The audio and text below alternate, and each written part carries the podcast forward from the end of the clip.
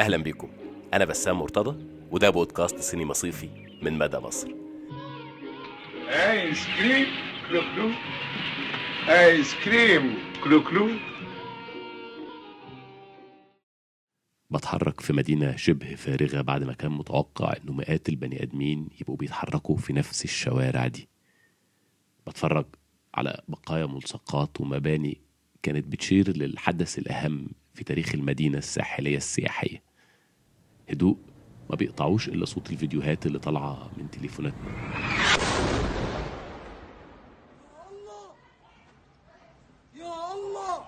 يا الله أصوات قصف وصريخ وموت وهتاف، صوت غزة اللي بيصرخ من العدوان الإسرائيلي اللي بسببه تأجل مهرجان الجونة السينمائي لأجل غير مسمى، ومن قبليها مهرجان القاهرة السينمائي.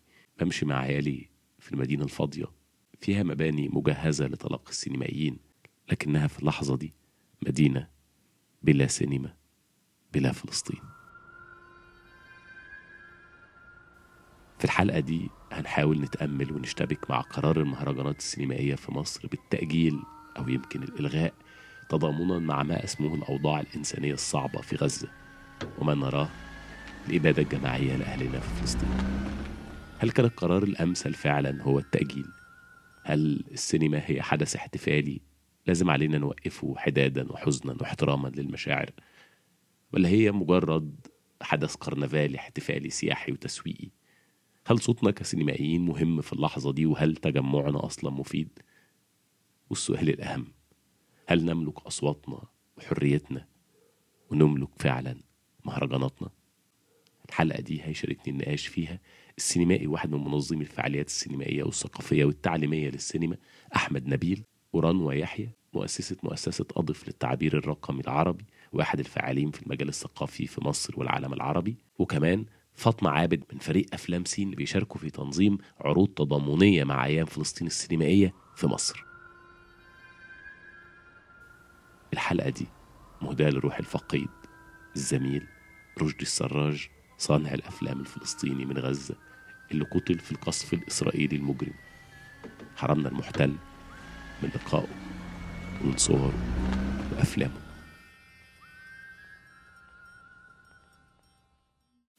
أهلا بكم. في لحظة زي دي كان الطريق اللي احنا ماشيين فيه بالعربية دلوقتي ده هيبقى مليان عربيات وناس وأصوات وكاميرات وفساتين وبدل، وكل في طريقه للبلازة. البلازة هي النقطة المركزية في الجونة لمهرجان الجونة السينمائي، واللي بيحصل فيها الافتتاح والختام، وبيتعرض فيها أهم الأفلام اللي متوقع حضور جماهيري مكثف ليها. بحكي للولاد بنتحرك منين وشكل إضاءة المسرح والحضور. بنمر من جنب الجامعة الألمانية المسماة بالTUB، المكان القديم اللي كان بيتعمل فيه منصة الجونة والمخصصة لمشاريع الأفلام العربية في مراحل التطوير أو ما بعد الإنتاج. بحكي لهم إني كنت هنا في الدورة الأولى بفيلم الأخير وكان لسه في مرحلة التطوير، وإن هنا تعرفت على الأصدقاء الأعزاء اللي كانوا معايا في نفس المسابقة، المخرج الفلسطيني الأردني أمين نايفة والمنتجة الفلسطينية الأهم مي عودة، وكان معاهم وقتها مشروع فيلم بعنوان 200 متر. أنا بالطريق قطعت الحاجز من شوي.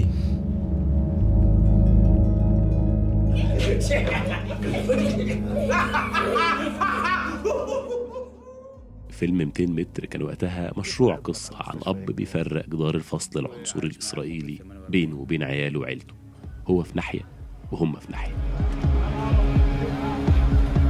مصطفى قال لي مش مواجهة لأنك أنت بتعرف كتير من هنا، الحق عليك أنت لما كان عندك فرصة إنك تطلع هوية إسرائيلية رفضت وتنحت. في ختام الدورة الأولى كسبت أنا وأمين ومي منح إنتاجية تساعدنا على تطوير أفلامنا. جرينا أنا ومي وأمين بنحتفل سوا. أنا ابني ومرتي وولادي بعيدين عني بس 200 متر ورا هذا الخرا الجدار. بعدها بدورتين كان أمين ومي بيعرضوا فيلمهم في فينيسيا، ومن بعدها بيرجعوا يعرضوا الفيلم في الجونة ويكسبوا النجمة الذهبية لأفضل فيلم عربي.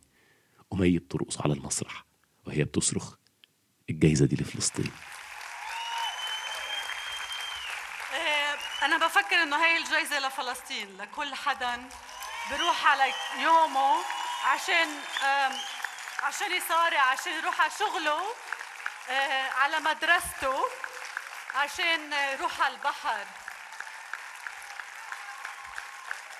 السينما هي سلاح، 200 متر هي سلاحنا، وراح نكمل نعمل أفلام. الحكاية لما بفتكرها دلوقتي وفي السياق ده بتبقى مؤلمة جدا، وغزة بتدك تماما، محاولات محو فلسطين مستمرة، ومي عجزة ومحبطة وصوتها مكتوم من القهر، واحنا هنا في أطلال فاضية مش باقي لينا غير الذكرى.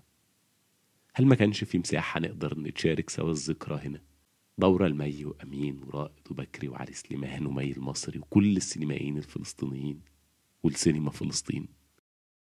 الواحد من يوم 7 أكتوبر عايش في كابوس طويل مستمر. كابوس الحقيقة مش جديد عليك، كأنه كابوس قديم ورجع. الواحد من وهو صغير وهو مرتبط باللي بيحصل في فلسطين، وبعد ما الواحد بقى عنده علاقة مع السينما حتى من قبل ما الانترنت تبقى وسيلة قوية ان احنا نشوف افلام من حتت مختلفة. معرفة الواحد بفلسطين وبالتركيبة اللي جواها قوت وزادت بسبب علاقة الواحد بالسينما. ده أحمد نبيل، سينمائي ومخرج مصري، وواحد من اللي بيشاركوا دايما في لجان تحكيم أو برمجة عدد من المهرجانات السينمائية في مصر، واللي كان شريك رئيسي في كتير من مبادرات التعليم البديلة للسينما في مصر. بيحاول يشتبك مع السؤال ده، هل هناك فرصة فعلا لتجمعنا كسينمائيين وسط ده؟ إن السينما ادت الواحد بعد جديد وموقف مغير، مش شبه مواقف الأصدقاء والمجايلين للواحد من سنه العادي. السينما زي العادة بتدينا كده عمر جديد أو بتدينا بعد جديد في حياتنا. الحقيقة إن اللي بيحركني وبيخليني أفكر فعليا إن لازم يكون في أحداث سينمائية أكتر أصلا خلال الفترة دي، هو إن الواحد عاوز يشتبك أكتر مع الموضوع، عاوز يكون جزء من الموضوع عن طريق اللي بيفهم فيه، اللي هو الأفلام، البحث في تاريخ السينما والبحث في الأفلام الحديثة والاشتباك مع صناع الأفلام ونقادها ومحاولة فهم مواقفهم.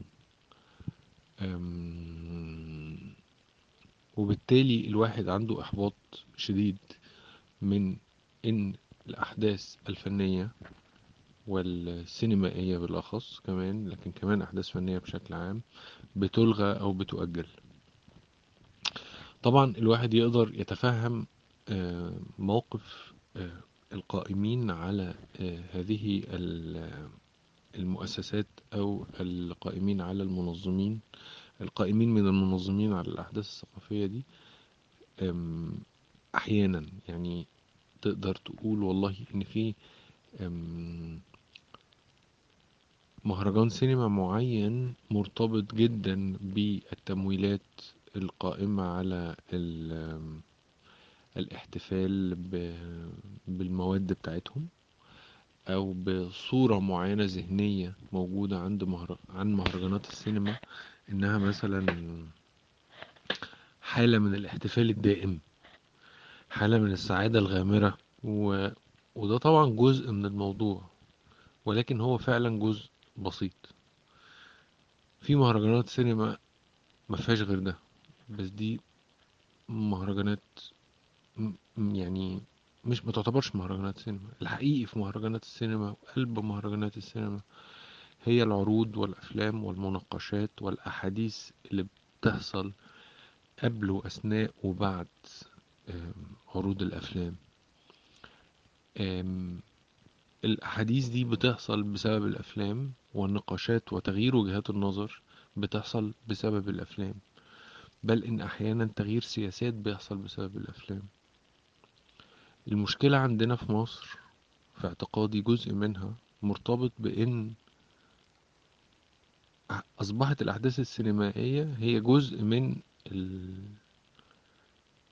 السياسة أو التعبير السياسي أو القوة السياسية للدولة في اللحظة دي. أنا دولة قوية ودولة مزدهرة فبعمل مهرجان سينما، لكن أنا لو دولة عندي مشاكل أو تصدعات اقتصادية أو سياسية مثلا، فدي مش من الأولويات بتاعتي، حتى لو عندي الإمكانيات المادية.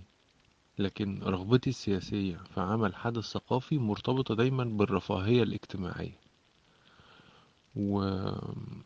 وأي عمل فني أو ثقافي في وقت الأزمة مرتبط دايما بما يشابه أوبرة الضمير العربي أو أوبرة العالم العربي أو موقفنا المتضامن بشكل مباشر وواضح وقد يكون فج مع الألم اللي لدى المتضررين في حدث ما. ولكن الحقيقة إن الواحد بيحتاج قدر كبير من المساحة للتأمل والهدوء، والمساحة اللي تدعوه للتفكير لما بيكون في أزمة. لما الواحد بيكون عنده أزمة بيحتاج يسمع موسيقى، محتاج يسمع أحيانا قرآن، محتاج يسمع أدعية، محتاج يقعد في هدوء، محتاج يكون عنده علاقة مع الطبيعة، محتاج يفكر، محتاج يكتب. كل دي احتياجات بيحتاجها الإنسان في وقت الأزمة. من ضمن الاحتياجات دي هي تناول الفنون، وخلينا استخدم اللفظ ده، تناول الفنون، ان انت بتتعاطى الفن بشكل مختلف بل احيانا بشكل اعمق واقوى لما بتكون عندك ازمة بتحاول تعالجها او بتحاول تتعايش معها. وما اعتقدش ان في قدر كبير من المصريين مش مهتم بالوضع اللي بيحصل دلوقتي في فلسطين، والسينما واحدة من ادوارها هو انها تخلينا نشوف نفسنا وتشوف اللي حوالينا.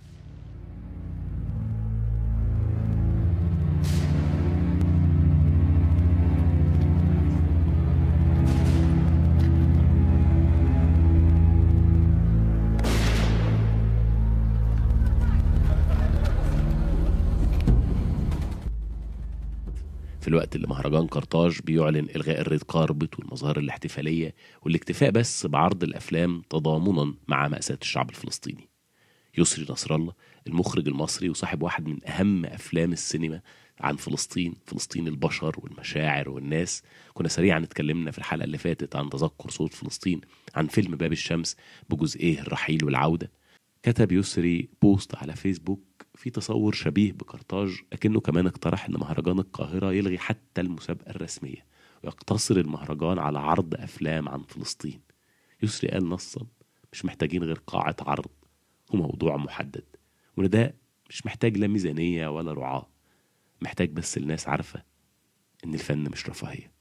والحقيقة ان انا اقدر اتخيل احداث سينمائية كبيرة جدا بنستضيف فيها سينمائيين مهمين، مخرجين وممثلين من جوه وبره العالم العربي، يكونوا في اللحظة دي بيأزروا موقفك الإنساني تجاه هذه الأزمة الكبيرة.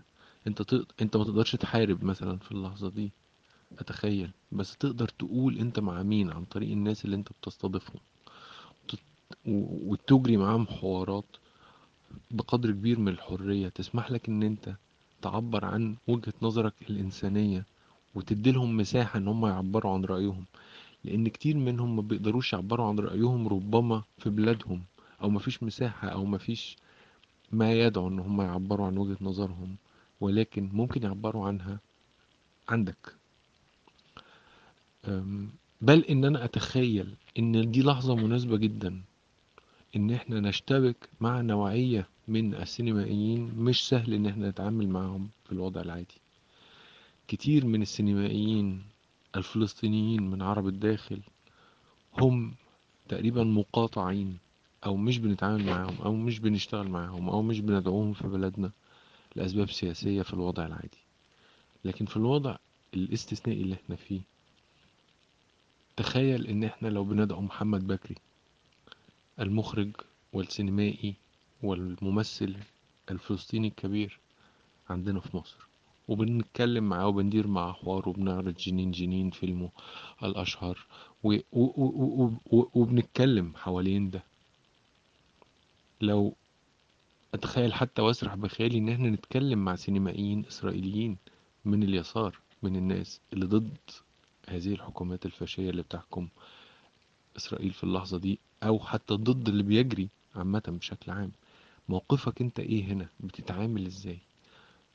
هو ده المعنى ان انت تكون بتمارس الفن او بتمارس الادارة الثقافية للفنون.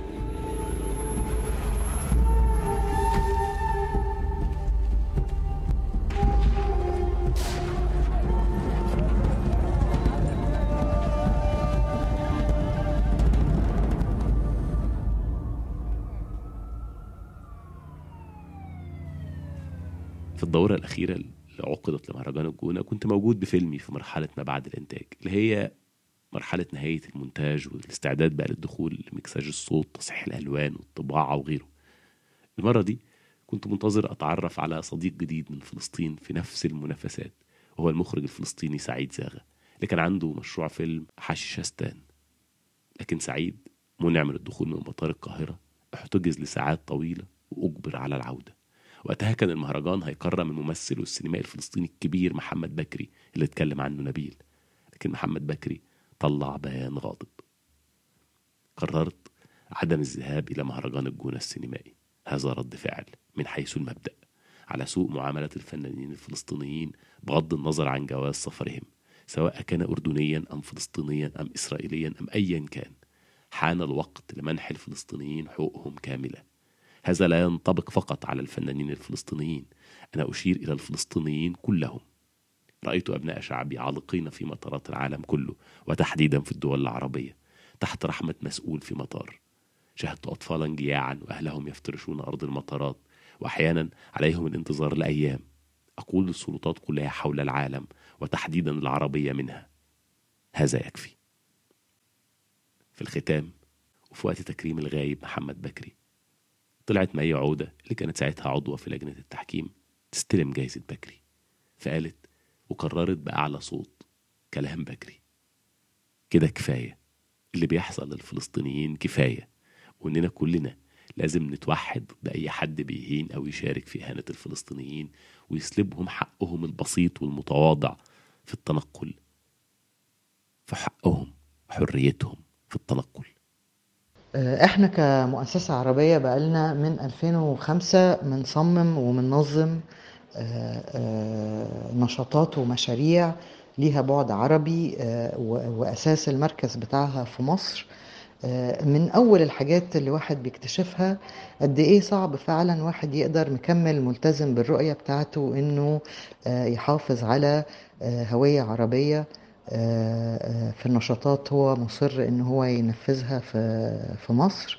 وواحدة من التحديات الأساسية هي التحديات المتعلقة بالحق في الحركة. رنوى يحيى، الشريكة المؤسسة لمؤسسة أضف للتعبير الرقمي العربي، واحد الفاعلين في المجال الثقافي في مصر والعالم العربي. رنوى لفتت انتباهي لنقطة فارقة في تأجيل المهرجانات وعلاقته بحق الفلسطينيين في التنقل. كل سنة بيبقى فيه معايير وشروط مختلفة تماما عن السنة اللي قبليها، اللي بتحطك في تحديات كبيرة جدا جدا انك تقدر تستخرج تأشيرات للدخول لمصر. وانا لما بقول تأشيرات للدخول لمصر مش بس بتكلم عن الشباب اللي هو سنهم من 18 لحد 40 مثلا، برضو بتكلم على انه حتى المراهقين اللي احنا برضو بنشتغل معاهم في المعسكرات أضف، برضو في أوقات كتير بيبقى فيه تحديات لتأشيرات للمراهقين. فوضعنا مع انه احنا بلاد جغرافيا ملتصقة ببعض وبنتشارك نفس اللغة، فواحد يتصور انه الحق في الحركة متاح واسهل ما بيننا وبين بعض من ما بيننا وما بين اوروبا وامريكا. فلا، في حتى يعني اوقات كتير الناس بتنظم حاجات في اسطنبول ولا حاجات في بيروت ولا حاجات في عمان، لانه هي دي من الاماكن اللي فرص الناس لو هو نشاط عربي يحصل قليلة. وفي كتير من نشاطاتنا التانية غير النشاطات الصيفية. احنا اكتشلي في حاجات بنصممها بتبقى مبنية على انه ناس من شبكتنا من فلسطين او من سوريا او من العراق عندهم دعوة رسمية على واحد من المهرجانات اللي موجودة في مصر، وإنه دعوة رسمية من المهرجانات دول دي بتسهل تماما تأشيرة للدخول لمصر. فبقينا حتى بنحاول إننا نشتغل على إنه نصمم نشاطاتنا قبل أو بعد ده عشان نستغل إنه المهرجانات دي عندها تقل، وبالتالي لما يبقى حد عنده دعوة من المهرجان ده إجراءات التأشيرة بتبقى متسهلة. ففيما يتعلق بإنه قضية تأجيل أو عدم تأجيل مهرجانات، في رأيي إنه أكتر من حاجة كان أستاذ يسري نصر الله قال أنا مش شايف إنه نأجل، وبالعكس حقتنا نستخدمها كمنصة نتكلم فيها عن ده، وأنا موافقة تماما بده. لكن قلقي إنه لو احنا كملنا في ده في الوضع الحالي ده احنا حرمنا الفلسطينيين اللي عادة ما عندهمش طريقة ييجوا على مصر إلا من خلال دعوة رسمية لده. فتأجيله بالنسبة لي أوقع عشان ما يتحرموش الفلسطينيين دول من حقهم في الحركة القليل والنادر جدا بشكل عام، لكن يقدروا من خلال مهرجانات زي مهرجان القاهرة أو مهرجان الجونة إن هم ييجوا.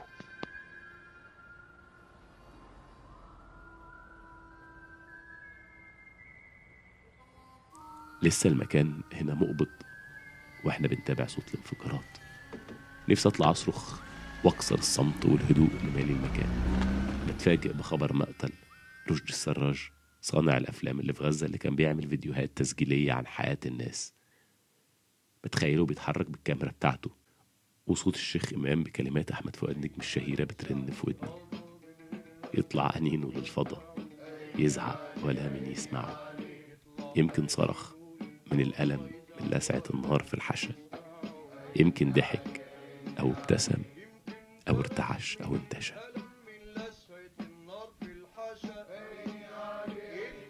وسط الألم والحزن بفكر، هل إحنا كنا نقدر نبقى على نفس حجم الموقف؟ هل إحنا نملك الحرية اللي أشار ليها نبيل في إننا نتجمع ونحكي ونتكلم ونطلع موقف واضح ونحول كل شاشات عروضنا لفلسطين؟ هل كل المطارح أصلا ملكنا؟ هل كنا هنتحرك بين البلازة والدهون تاون هنا وكل لابس الكوفيات وبنطلع بيانات مشتركة أو بيانات باسم التسجيليين العرب أو المستقلين العرب أو حتى التجاريين العرب؟ هل كنا هنتجمع كلنا في قاعة واحدة نبكي سوا، بس نبكي سوا؟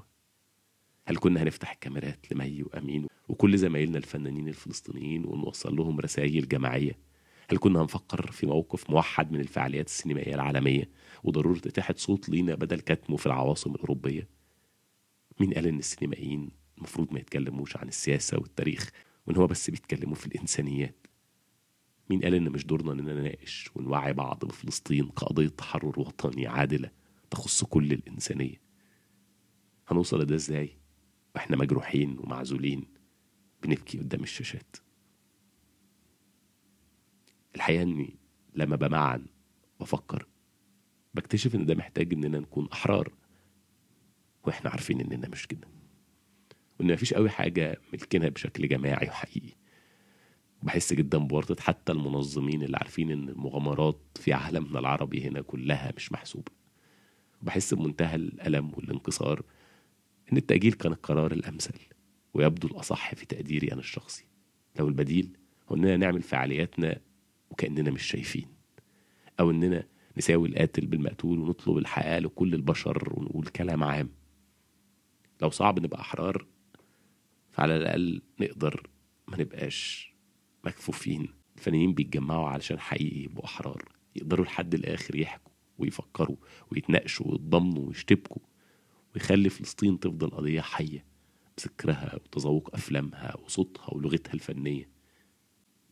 أنا أقدر أقول لكم بمنتهى الثقة إن أنا واثق أصلا في أغلب رؤساء ومديرين الفنيين ومبرمجين المهرجانات المصرية، زي ما كان زمان قال بكري في بيانه عن المجهود الكبير اللي حاولوا مثلا مهرجان الجونة يعملوه علشان يدخلوا الفنانين الفلسطينيين. لكن كلنا عارفين إن الأمر أكبر مننا جدا داخليا وكمان خارجيا مع مؤسسات السينما الأوروبية والمهرجانات العالمية.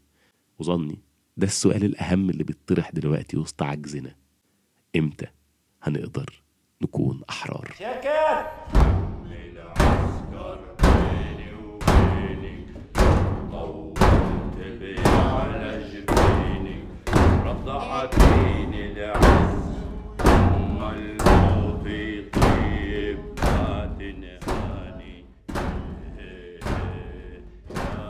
يمكن كان لازم فرصة تانية مختلفة من خارج مهرجاناتنا وتعقيد وضعنا، حدث تضامني سينمائي نقدر فيه نستضيف صوت فلسطين المحاصر. وهنا كانت مبادرة أيام فلسطين السينمائية الملغاة بعد تفجر الوضع داخل فلسطين بأن تستضيف شاشات في كل مكان في العالم عروض أيام فلسطين. فلسطين فيلم لاب المنظمة لأيام فلسطين بالتعاون مع أفلامنا في لبنان وكمان أفلام سين من مصر وكتير من السلاميين حوالين العالم حاولوا ينظموا عروض لأيام فلسطين. فاطمة عابد من فريق أفلام سين هتكلمنا عن العرض التضامني حوالين العالم. الفن والفنانين ليهم جمهور بيتابعهم، وفي أوقات زي اللي احنا فيها دلوقتي اللي عنده منصة أو مساحة أو حدث أو فعالية وقادر من خلالها يكون موصل لصوت الفلسطينيين يعني يبقى ما يتأخرش. أما اللي مش قادر نفسيا يشتغل أو اللي مش شايف إنه ده لحظة مناسبة لتقديم فنه، إنه مش هيقدر يضيف بيه أي إضافة في الموضوع فقرر يأجل أو يلغي، ده يعني لا يلام أبدا.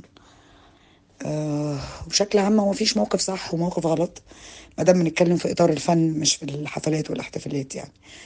فاللي قادر يعمل مهرجان ويوجه الأنظار للي بيحصل يا ريت يعمله، واللي مش قادر يعمله ومش قادر يكون بوابة لدعم الفلسطينيين فقرر يأجل أو يلغي، فيعني ربنا معايا، لأنه أكيد إلغاء أو تأجيل مهرجان ده قرار صعب جدا.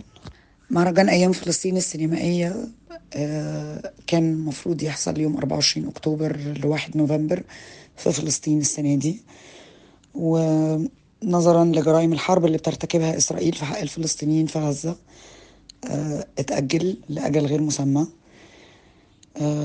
وبالتالي قررنا أو فكرنا إحنا مجموعة من سينمائيين عرب بالتعاون مع فيلم لاب فلسطين المنظمين للمهرجان إننا ننظم عروض سينمائية، عروض أفلام من فلسطين وعن فلسطين تتعرض في نفس اليوم في أكتر من مدينة في العالم، واخترنا يوم 2 نوفمبر واللي بيصادف ذكرى وعد بلفور. ده محاولة لخلق مساحات لتمثيل الفلسطينيين وإيصال صوتهم. تقدروا تتابعوا صفحات مهرجان أيام فلسطين السينمائية على فيسبوك وعلى إنستجرام. هم هيحطوا أماكن العروض في أكتر من مدينة حوالين العالم، وياريت نشوفكم هناك.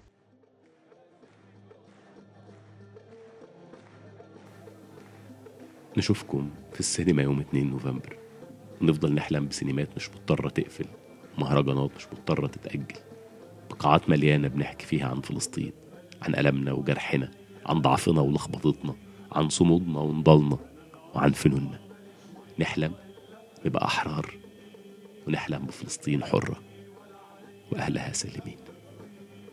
سلام.